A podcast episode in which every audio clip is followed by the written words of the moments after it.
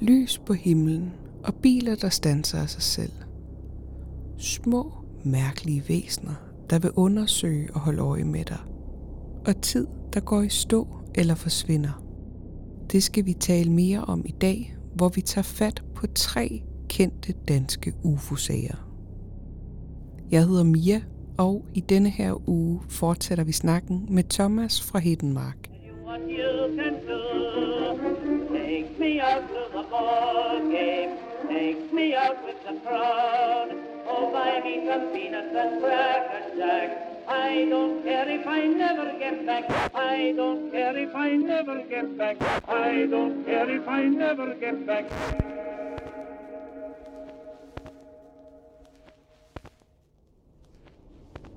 I det her afsnit skal vi høre mere om de danske UFO-sager. Det her er del 2.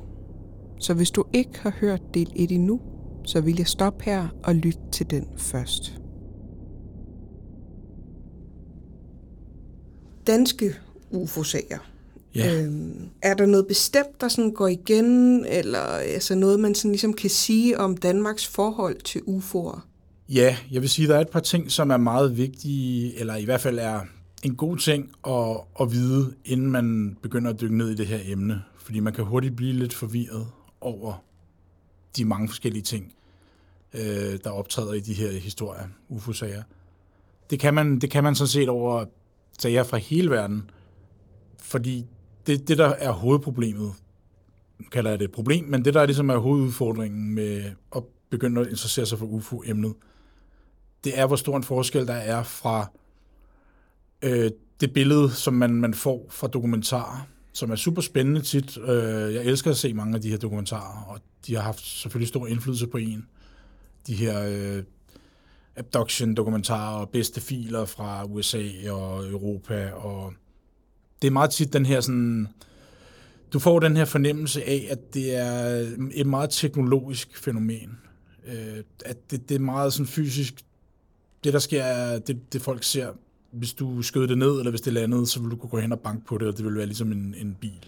Eller i hvert fald lavet af en eller anden form for øh, ja, hærdet bygningsmateriale. Øh, det overordnede budskab, man ligesom får, når man ser de her dokumentarer, er, at det er noget fra en anden planet.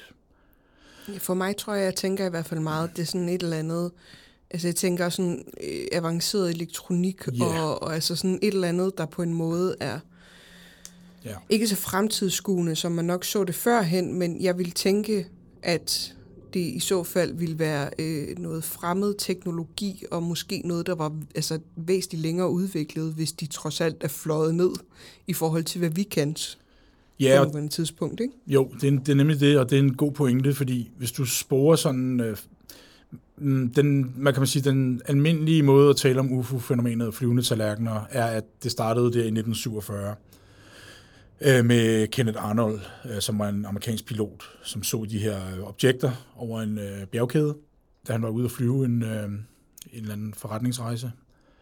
Og det, det var en avis, øh, som øh, tog det, han sagde. Han sagde, at det lignede øh, ligesom, hvis du tog øh, en tallerken, og faktisk ikke en tallerken, men en, en underkop, og skød den hen over øh, vandet, ligesom man- du ville gøre med en sten. Og det var der, at flying saucers begrebet startede. Men hvis du kigger og går endnu længere tilbage, så har du nogle øh, hvad kan man sige, præ-sager, eller præ-bølger, som vi kalder det, øh, hvor at, at man hele tiden kan se, at det teknologiske er en lille smule mere avanceret, eller i hvert fald er mere avanceret, end vi kan nuværende. Men hvis du går tilbage og kigger 100 år tilbage på de UFO-sager, der var dengang, for der var nemlig mange, så var det, så var det luftskibe og spøgelsesflyver og den slags, som folk så. De var lige smule mere teknologisk udviklet, end, end, end på det tidspunkt, man kunne forestille sig, var muligt. Men når du kigger på det nu, er det nærmest sådan grinagtigt, hvor, altså, hvor meget produkter deres tid de egentlig var. Øh, rent, du ved, øh, fantasimæssigt. Ikke? Så det, det er den gode pointe i det, det er det her med, at, at fænomenet ligesom øh, ændrer sig efterhånden, som vi bliver mere teknologisk øh, udviklet, så, så, så ændrer fænomenet sig også til at være et, et, nogle skridt foran os, i, den op, i hvert fald den oplevelse, folk har med dem. Men hvis vi lige skal sige det her med det danske islet af det, så er vi jo, øh, vi, vi er jo meget forskellige på alle mulige måder fra befolkningen i USA, og også bare befolkningen i England. Måske lidt mindre end i Tyskland, men, men der er også øh, nogle forskelle selvfølgelig. Og selvfølgelig er der forskel mellem de skandinaviske lande, men generelt kan vi sige, at i Norden her, der, der har vi et lille smule mere øh, køligt forhold til meget af det. Og vi har færre spektakulære sager. Og vi har på et tidligere tidspunkt ligesom øh, fået øh, den sunde skepsis ind i UFO-forskningen.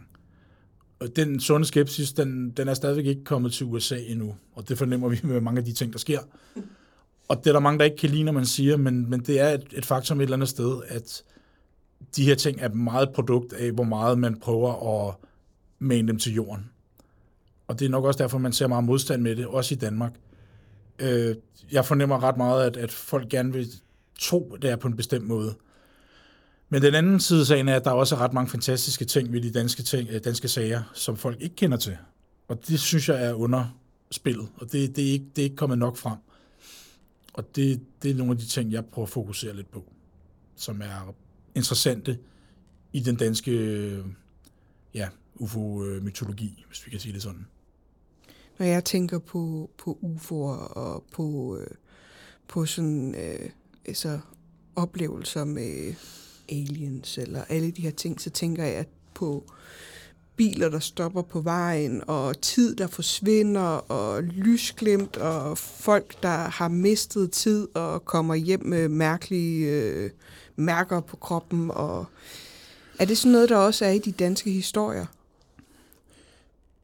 Ja, til dels er det. Øh, faktisk, øh, grunden til, at jeg har siddet meget og kigget i det gamle UFO-litteratur her på det seneste, det har været for at finde øh, specifikt mange af de her sager med, med biler, der går i stå, og lys, der, der går ud øh, i forbindelse med, at der bliver set et objekt.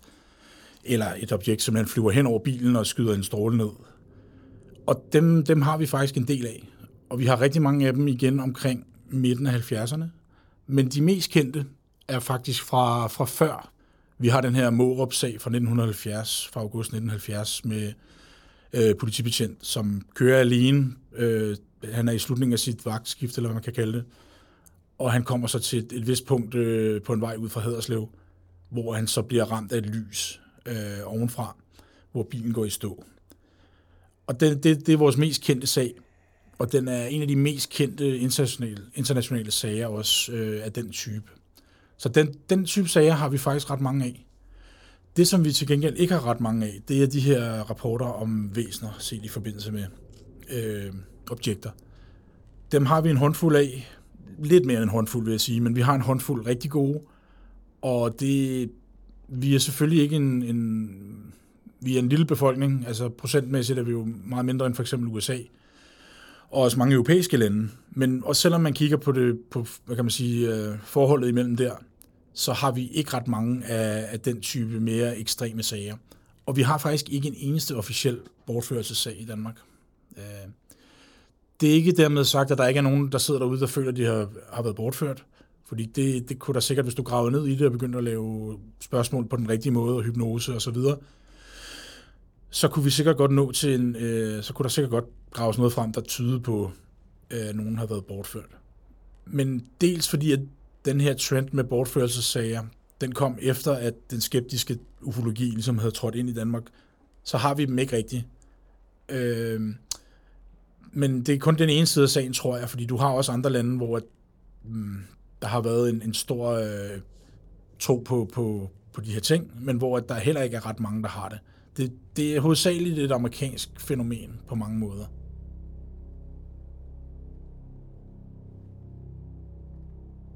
Gyldenholm-sagen, eller Gyldenholm-landingen, det var en sag, der, øh, der kom frem i, øh, i midt-60'erne.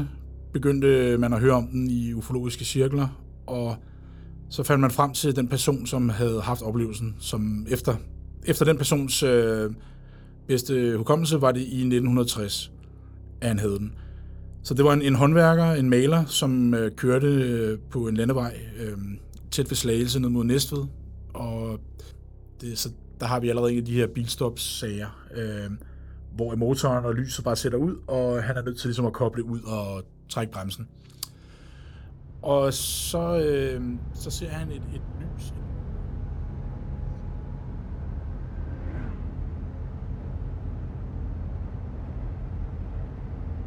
Den 27. april 1960 klokken 3 om natten kommer en 31-årig maler kørende mod Næstved. Det er en let tåget nat, og der er en mild vind. Det er en helt almindelig køretur, indtil han kører forbi Gyllenholm Gods, hvor han begynder at føle sig overvåget, som om noget eller nogen holder øje med ham.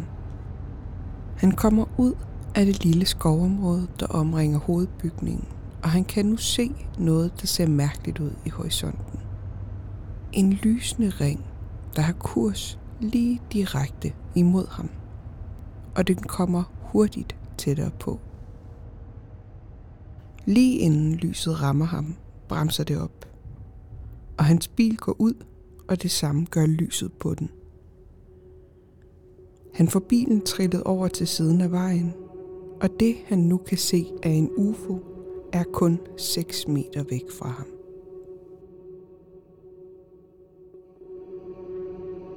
Han beskriver det som at ligne en klassisk flyvende tallerken, hvor to underkopper er lagt mod hinanden. Ovenpå er der en kuppel, hvor der kommer lys fra, og det gør der også fra den underste del. Der er tre lysende cirkler, som manden beskriver som noget, der kunne have været vinduer. Han beskriver UFO'en som grågrøn, cirka 9 meter i diameter og 6 meter høj. Da UFO'en svæver cirka 3 meter over jorden, ser han noget landingsstel i form af tre ben blive sænket. Han beskriver også, at der er en cylinder, der bliver sænket for UFO'en. Den stopper lige inden den når jorden, og fire menneskelignende skikkelser træder ud fra en åbning i røret. De begynder at gå imod hans bil. Han sammenligner deres gang med en dykkers, der bevæger sig langsomt hen over havbunden. De fire skikkelser er iført skinnende grønne dragter med et slags symbol på, der forestiller tre vertikale striber. Han beskriver dem som omkring 90 cm høje. De er relativt menneskelignende, dog er deres ansigter fladere end de flestes.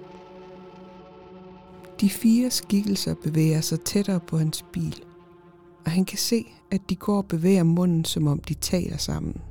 Men der kommer ikke noget lyd fra dem. Den eneste lyd, han kan høre, er en summen, som fra en højspændingsledning.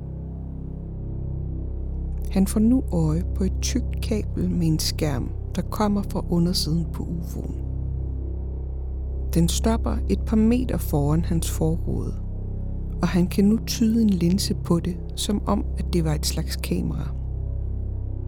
De fire skikkelser lyser ind i kabinen på bilen fra alle sider med noget, der ligner meget store lommelygter. Efter lidt tid går de tilbage til UFO'en. Den trækker landingsstellet til sig, og med et lille ryg og et kraftigt lys forsvinder UFO'en med ekstrem fart fra jorden. Da UFO'en er væk, tænder bilen op igen. Manden bemærker, at der lugter brændt, han forlader sin bil og kan se, der er efterladt tre knytnæve dybe huller i jorden, hvor landingsstellet har været. Han bemærker, at tiden på hans armbåndsur er 4 minutter bagud. Og han tolker det selv som om, at hele oplevelsen har varet de 4 minutter.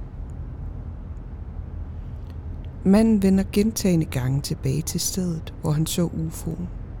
Og han lægger også mærke til, at bevoksningen gror meget langsommere her, end ved det omkringliggende. Det der er med den her sag er, at den, øh, den er meget sjælden i, at øh, der er så detaljeret øh, beskrivelse af et møde med nogle, øh, hvad der næsten kun kan øh, fortolkes som rumvæsener, som kommer ud af det her fartøj. Og der, der er rigtig mange detaljer i sagen, som, som vi snakker om, at der, der ligesom går igen i andre sager rundt om i Europa for samme tid. Men det, man skal huske på, er, at på det her tidspunkt, så bliver de, der er ikke ret mange af de her sager, der er blevet beskrevet i danske UFO-blade eller dansk UFO-litteratur. Så at, at en person kan ligesom ramme de samme detaljer, som, som man hører fra de andre ting, øh, det, det, det kan man måske dels forklare med, at personen alligevel har haft en større interesse og abonneret på nogle udenlandske blade. Men der er, er nogle ting i den, der gør, at, at UFO-forskere ligesom stoppede op og tænkte, at det her det virker som noget ekstra. Blandt andet er der den her, øh, det er ligesom om episoden den starter lidt øh, og bliver ekstra intens, efter han hører noget, der lyder som sådan en højspændingsledning og sådan en summe. Øh, og den her summe, den her summe, det er noget, der går meget igen i de her nærkontaktsager. Det, der er faktisk en forsker i England, en UFO-forsker, der har nævnt, døbt det os faktoren Og det er noget, du kan se det i, øh, i fortællinger helt tilbage til 16-1500-tallet eller før, inden en person har haft en oplevelse med, hvad der dengang har været alfa og feer og den slags ting, hvad man troede på. Øh, at lige pludselig så, så kommer personen ind i sådan en, en tilstand af en slags trance, øh, som tit starter med en lyd, en summende lyd, eller nogle gange kan det være ligesom musik eller klokker, men tit en, hvad, hvad vi i dag vil fortolke som en elektrisk lyd. Og, øh, og så begynder personen langsomt at føle sig isoleret fra, fra omverdenen, ligesom man er i, i en slags osteklokke. Og tit så, øh, så vidner, UFO-vidner, de beskriver det som, at alle naturlige lyde, de forsvinder fra området, og de, ligesom bare bliver, de bliver ligesom bare en del af den her oplevelse. Øh, og det, at en, en person fortæller de detaljer, at, at det er startet med det her, og, og det er den fornemmelse, han har haft, det, det er ligesom med til at, at give det en, en form for kredibilitet øh, dengang. Ja, så også selve det her med, at øh, en bil går i stå på den måde, som den gør, at motoren og lyset går ud, det, det er heller ikke noget, der var kendt øh, på det her tidspunkt i... Altså, det var ikke noget, du kunne sådan, sådan læse ret meget til i UFO-bladet. Der var nogle bøger og så videre, der talte om det, det var der. Men, øhm, men det er også ligesom en af de her elementer, at det optræder i så mange sager, og i hvert fald, når jeg kigger på det, så tænker jeg, at for tiden, så var det, øhm, så var det, så var det, er det noget af det, der er med til at gøre sagen også mere, øh, give den noget mere tyngde. Der er en anden detalje ved den her Gyldenholm-sag, som er, at, at de her øh, øh, ufonauter, de bevægede sig på en måde, som øh, man senere, ligesom når man kigger tilbage på det, jamen det lyder faktisk ret meget som, når man ser astronauterne op i, øh, på, ved månelandingen, når de laver de her bouncy-bevægelser. Som et hop. Som et hop på grund af tyngdekraften. Men på det tidspunkt var der heller ikke rigtig noget, der viste, der har ikke været nogen mennesker øh, på, på nogen planet endnu, der kunne, selvfølgelig havde der været noget med, med russerne, havde været i rummet og så videre, men den måde, som, som de her bevæger sig på, virker ret meget som, hvis personen havde set månelandingen. Men det var stadigvæk mange år før månelandingen fandt sted. Så det er igen bare en af de her sådan lidt, ja, lidt, lidt mærkelige detaljer, der er med til at gøre sagen til... Den, den er med til at underbygge, at i hvert fald har personen helt sikkert troet på, hvad han har oplevet, efter min mening.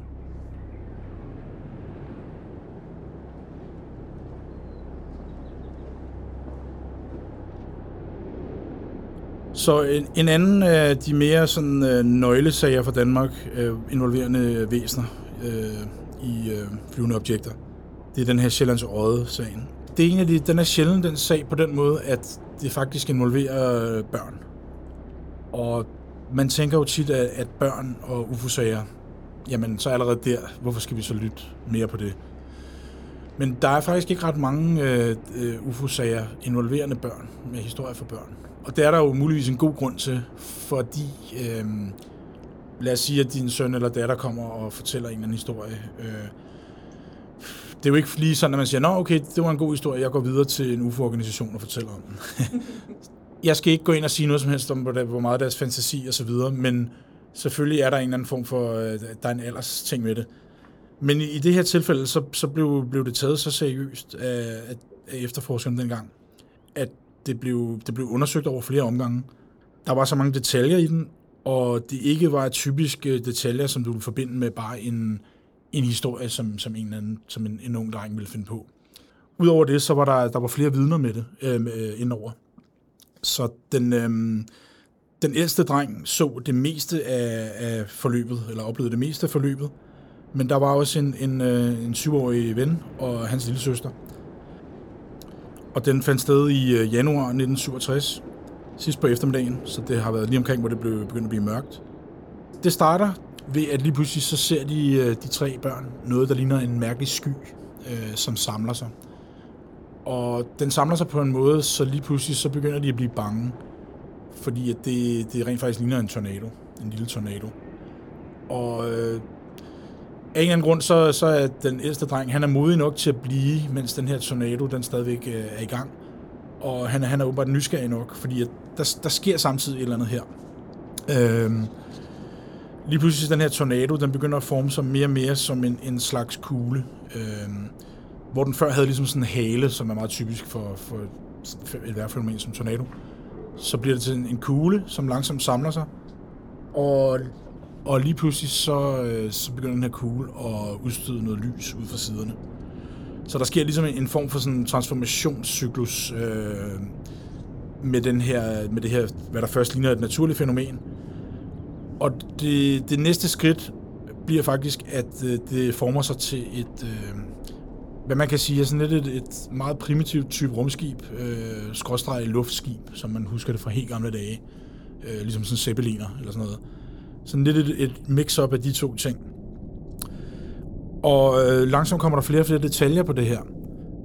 Og han kigger ligesom på, og, og objektet flyver stadigvæk rundt, øh, hvad der nu er et, et, et fartøj. Og han forfølger det jo også ud til vandet, og på et tidspunkt er det ligesom om, at der er noget, der, der bliver tabt fra det, øh, som for drengen der ligner en sort masse, som, som rammer jorden. Så, øh, så sker der et næste skridt i det her, ved at øh, øh, objektet lige pludselig stopper over et bestemt område. Og, og drengen her nu, han kan så se, at der bliver hejst en kurv ud fra den. Og i kurven er der en gruppe øh, små mænd. Han, fra hans øh, vurdering er det sådan en halvanden meter høje. Eller på størrelse med ham, faktisk. Og så er der en leder, som hvis nok er lidt højere. Øh, lederen har en, en form for blå uniform på, og resten af dem har øh, sådan stribet, han beskriver det ligesom sådan pyjamas, eller sådan en heldragt. Og det her med sådan heldragter, det er også en ting, der virkelig går igen meget med, med de her nærkontaktsager. Øh, det, det er en detalje, som, som i langt de fleste tilfælde, så, så, øh, så er de væsener, der er set, de har en eller anden form for sådan heldragt eller sparkedragt, eller et eller andet i den stil. Nogle gange er det, en, er det ligesom en astronautdragt, som jo også er en heldragt, men i mange tilfælde er det ligesom bare sådan en slags gymnastikdragt. Øhm, den her observation, den udvikler sig stadigvæk, og lige pludselig så ser han de her øh, væsener, som ligner mennesker, bortset fra, at de har meget lange næser. At de lige pludselig øh, står og roder med noget, der ligner nogle lygter og noget kamera og så videre. Og så på et tidspunkt er der en af dem, der vinker til ham, og meget kort efter, så bliver den her kurv trukket op igen, og objektet flyver væk. Hele det her forløb, det ved vi ikke, hvor lang tid det har varet. Det har vi ligesom næsten kun hans ord for. Men man fornemmer ligesom en eller anden form for udvikling fra noget, der som alle de tre involverede øh, så, til et eller andet, der bliver mere og mere en op, oplevelse eller en eller anden, et forløb, som, som former sig, mens han ser det. Og det, det har rigtig mange øh, igen øh, elementer, som man ser fra de her øh, sager fra udlandet. Øh, og det har været derfor, at efterforskerne fra, fra Suføj var så imponeret over den her sag. Fordi det var ikke en, igen, det var ikke en typisk historie, du ville, du ville fortælle, hvis du ville fortælle en historie for at overbevise nogen om, at det var en, en landing fra rumvæsener. Det er for absurd til det. En anden detalje ved den her sag er for eksempel, at, og det er, en, er faktisk en detalje, der var en lille smule censureret, fordi den var lidt, den var lidt pinlig, men han insisterede på, at han så en plakat på siden af skibet på et tidspunkt, hvor at der efter hans egen ord var en nære med en kurv på hovedet. Hvor kommer sådan en detalje fra ind i det, og hvorfor skulle han fortælle det, hvis han ville prøve at overbevise nogen om en historie? Jeg tænker på de der øh, stråhatte, og så de der forfærdeligt gamle amerikanske afbilleder af sorte mennesker, ikke? Ja, det kunne være. Der, øh, de der minstrels, Ja, øh, hvor de altid bliver tegnet med de der markerede store røde læber, og så Ja. sådan en stråhat og et stribet øh, Ah. jakkesæt okay. ofte. Øh, Det er meget interessant, at du siger det med det stribede jakkesæt, fordi det er jo med den detalje, med at han ser en stribet uniform. altså umiddelbart lyder det, som om han beskriver en helt karikeret minstrel ting, der var den her ting. Altså, det var en underholdningsform fra USA, ikke? Jo, Øhm, og sådan noget, det er jo sådan noget varieté-underholdning. det er jo det. Øhm, og, og han beskriver jo noget, der fint kunne være sådan en helt karikeret tegning, ikke? Jo. Øhm, og det hele gik jo bare ud på, at man efterlignede og gjorde grin med de sorte. Og det var jo derfor, at, at det så så karikeret ud, for det var hvide mennesker, der var malet sorte i hovedet, ikke? Jo. Der kan man jo spørge sig selv, ja, hvor har han fået de ting fra? Det kan jo være noget, nogle indtryk, som har ligget i, ja, i hans underbevidsthed, eller som han for nylig er stødt på, og, og så er de kommet op i den her sammenhæng. Men hvorfor er de kommet op, og hvorfor, hvorfor har de mixet sig på den måde? Øh, hvad, hvad er det for nogle elementer, der lige pludselig kommer ind og, og danner den her oplevelse? Hvordan tog børnenes forældre det? Jamen, øh, de, de kunne tydeligt se, at deres søn var, altså, havde oplevet et eller andet, som gjorde ham meget oprevet. Øh, fordi situationen, altså oplevelsen, har virkelig påvirket ham. Og de, de prøvede at undersøge forskellige ting, som det kunne have været. Øh, blandt andet øh, både faren og bedstefaren var vist involveret i, øh, i noget med flyvåbnet, eller i hvert fald havde været, i hvert fald faren øh, arbejdet på et tidspunkt øh, inden for noget, øh, hvor han kunne, han kunne vise ham nogle forskellige fly, som normalt fløj over Danmark, og forskellige ting, så ligesom, de prøvede ligesom sammen at identificere, jamen kan det ikke være det der, du har set? Kan det ikke være det der? Men han, han påstod meget hårdnakket, hvad det var, han havde set, at det var den her type øh, ovale øh, objekt. Bedstefaren drillede ham vist lidt med det, og det var han, det ligger lidt mellem linjerne i, i teksterne, når man læser det, at det, det, det blev han ret ked af, at han ikke blev taget seriøst derfra. Men en anden ting er, at, at øh, senere så har moren haft nogle oplevelser, og der har været nogle, der har været nogle ting, der ligesom har gjort, at, at familien har taget UFO'er lidt mere seriøst, men på et tidspunkt har, har ham her drengen øh, Tage, han har simpelthen, øh, hvis det er hans rigtige navn, han har simpelthen sagt, at han vil ikke tale om det mere. Men man ved, at han har haft UFO-oplevelser senere i livet også. Hvilket er meget normalt for mange af dem, der har den her type oplevelser, at de, det er ikke første gang, og måske ikke sidste gang, at de, de har den her type oplevelse.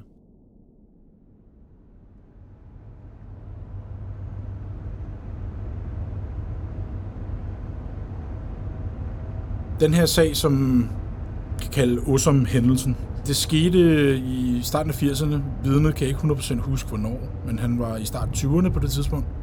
Og han, øh, han arbejdede på et lager i Odense. Øh, personen, som, som ligesom i rapporten bliver kaldt PN, han, øh, han kører der øh, sent, tidligt om natten, øh, i sin bil igennem den her lille landsby, som hedder Åsum, som ligger øst for Odense. Meget tæt på Odense, faktisk. Der, der er sådan et underligt lille trekantet område, øh, skovområde, hvor han kører op og skal, skal fange vejen øh, mod Odense. Og øh, da han ligesom kører op mod enden af den ene kant af det her trekantsområde, så sker der det her igen klassiske fænomen, at øh, motoren går ud.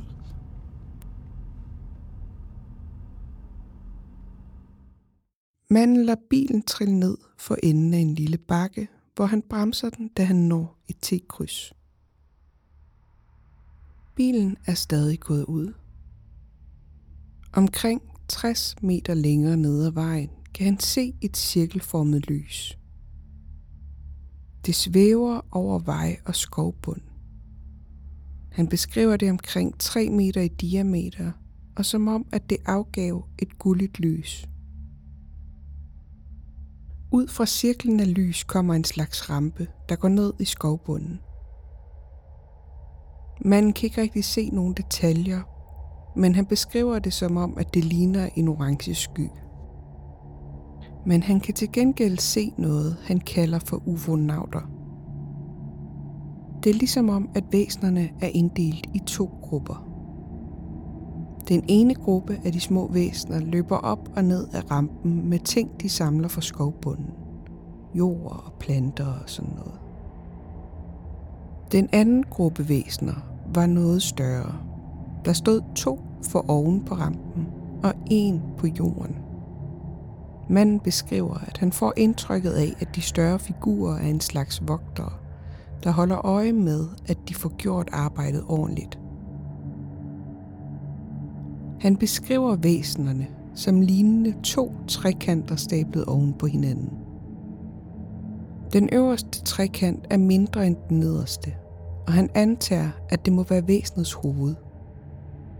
De er omkring 1 meter høje, lysegrå i farven og har hverken arme eller ben. De svæver hen over jorden og holder små måleinstrumenter på fuldstændig uforklarlig vis. Efter at have observeret både UFO og væsener i et par minutter, så lægger manden mærke til, at der i den modsatte retning holder en taxa parkeret langs ved åen, omkring 150 meter væk. Taxaens chauffør blinkede gentagende gange med sine forlygter, men manden kunne ikke gennemskue, om det var ment som et signal til ham eller til UFO'en og dens besætning. Han prøver at få gang i sin bil igen, og nu kan motoren tænde. Men den tændte bil gør væsnerne opmærksom på, at han er der. Og de begynder at bevæge sig hen mod hans bil med høj hastighed. Det får taxaen også øje på, som tager en 180 graders drejning og drøner ind tilbage mod Odense. Manden i bilen er også blevet utrolig skræmt, og han skynder sig at følge efter taxaen ind mod Odense. Imens han kører væk fra stedet, kigger han i bagspejlet og kan nu se, at det han kalder ufonauter stod ude på broen og holdt øje med ham. Kort efter tog vejen en drejning, og væsnerne forsvandt ud af syne. Efter fyreaften vender han tilbage til stedet for at se, om han kan finde noget der. Men alt ser helt normalt ud.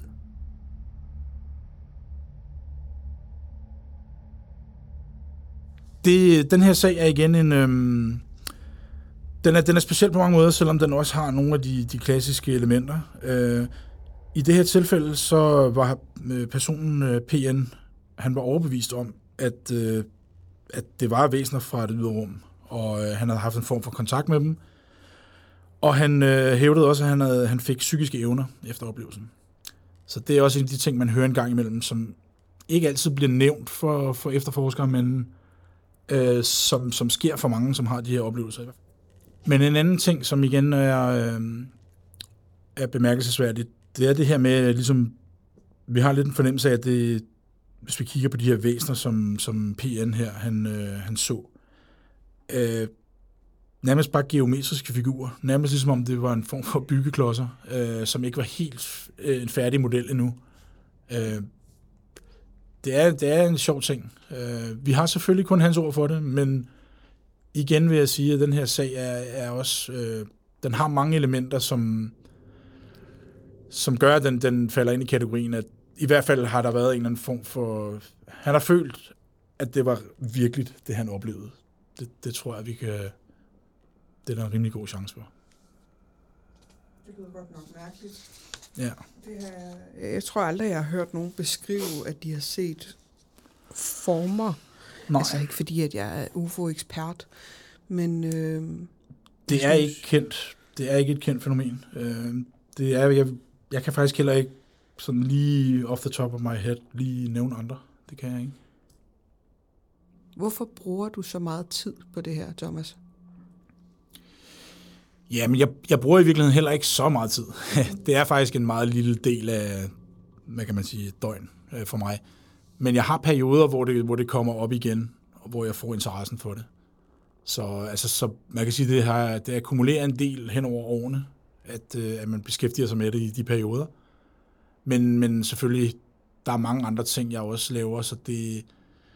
Men det er, det er, det er noget, jeg bliver ved med at vende tilbage til på en eller anden måde, fordi for mig, selvom der ikke er noget mystisk bag det, selvom alt på en eller anden måde, hvilket jeg tror, at vi, vi, vi kan jo finde en forklaring på alt, det tror jeg, at vi kan på et eller andet tidspunkt, øh, hvis vi bliver avanceret nok, kan man sige.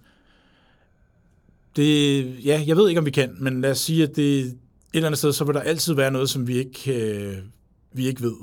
Og det driver vel en på en eller anden måde, at man, man tænker, jamen her er der et eller andet, man kan, man kan bidrage med at, at finde noget nyt indenfor. Så måske man ikke selv opklarer det, men man har da kommet et skridt videre. Og den næste person, som måske om på et eller andet tidspunkt tager fat i nogle af de her sager, tænker, aha, der er noget, vi kan bygge videre på, lad os prøve at undersøge det her, og så finder de måske ud af noget, der egentlig leder videre til en, en forklaring, eller noget endnu mere interessant information.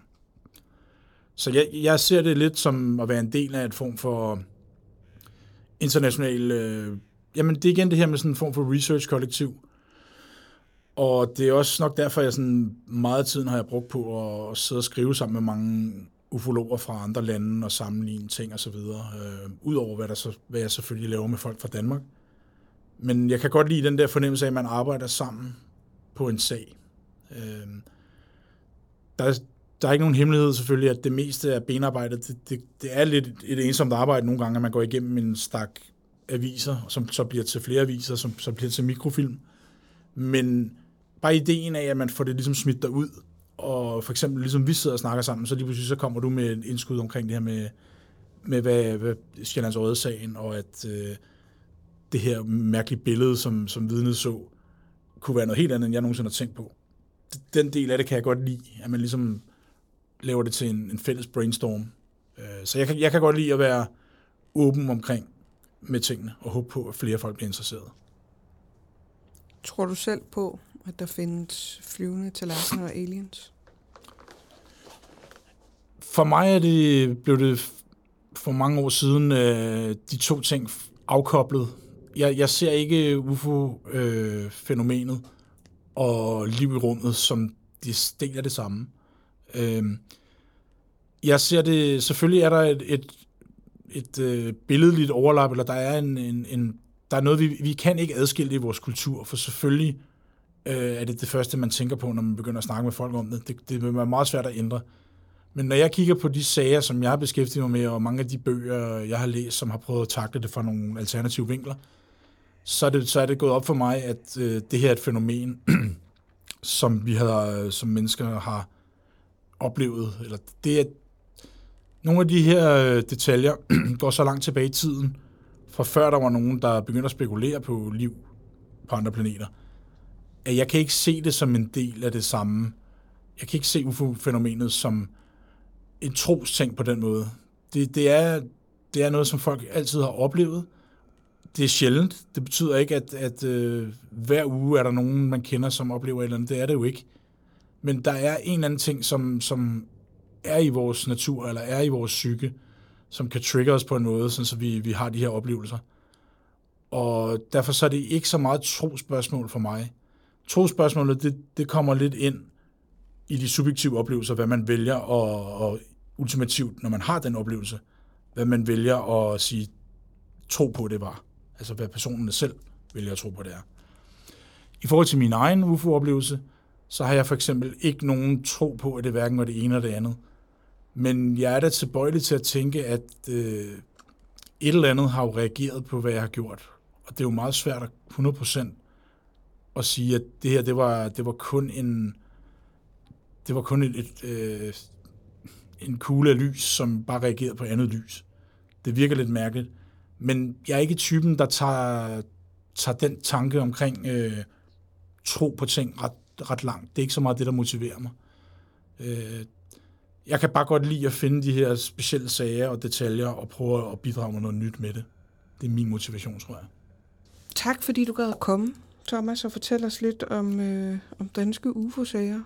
Det var så lidt. Øh, jeg håber, at det ikke var alt for øst og vest. Øh, det er et, det er et besværligt emne at, at takle, men jeg synes, vi skal prøve at gøre vores bedste for at vise, at det også er spændende fra en dansk side, selvom det ikke nødvendigvis er helt deroppe, hvor, øh, hvor vi har regeringen og alle mulige instanser involveret. Det er lidt en kendeskuffet over, for jeg elsker det aspekt af, af CIA og FBI, der møder op i, i, øh, i jakkesæt og øh, ja. banker på din dør, når din bil er gået i stå på en mørk landevej.